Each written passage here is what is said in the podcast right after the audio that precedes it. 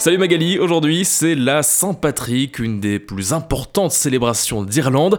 Alors on sait que pendant cette fête on s'habille en vert et on boit des bières, beaucoup de bières hein, même. Mais finalement, euh, qui était ce Saint-Patrick Magali? Mais avant toute chose, on va se mettre dans l'ambiance de la Saint-Patrick. Petite musique irlandaise en arrière-plan.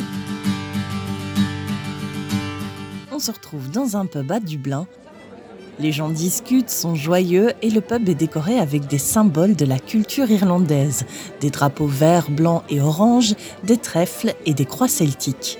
Maintenant qu'on est bien installé, on se prend une petite bière, bien noire évidemment, et c'est parti. Laissez-moi vous raconter l'histoire de Saint Patrick.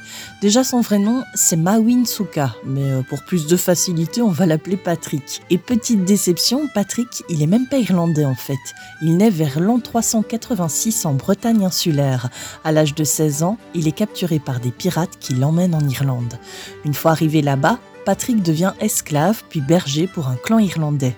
Durant ces années de captivité, il passe beaucoup de temps seul dans les montagnes. C'est là qu'il aurait eu une expérience spirituelle qui l'aurait conduit à se tourner vers le christianisme. La légende dit également qu'il aurait entendu une voix probablement Dieu, lors d'un rêve et que cette voix lui aurait dit comment s'échapper d'Irlande. La voix avait plutôt de bons tips, hein, puisque Patrick parvient à s'enfuir et à rentrer chez lui.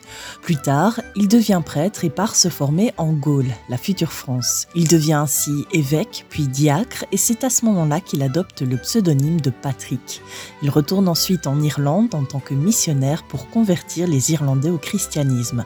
Alors évidemment, c'est pas le seul missionnaire d'Irlande, mais c'est bien le plus célèbre.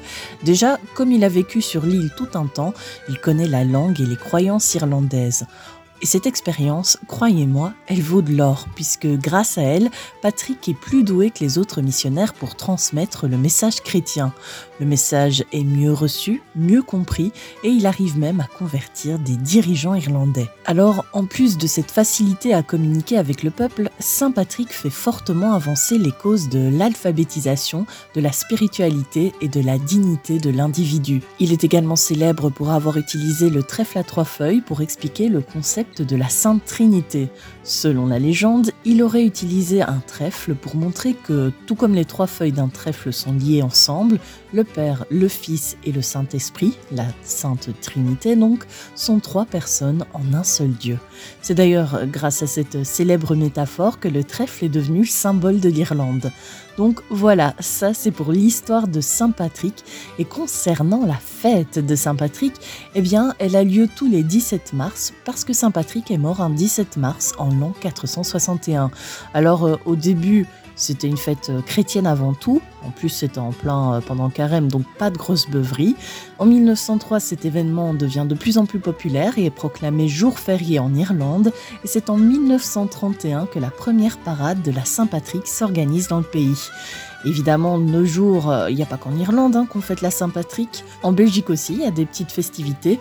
Donc si vous comptez y participer ce soir, pensez à moi et buvez un petit verre en l'honneur de ce bon vieux Saint-Patrick.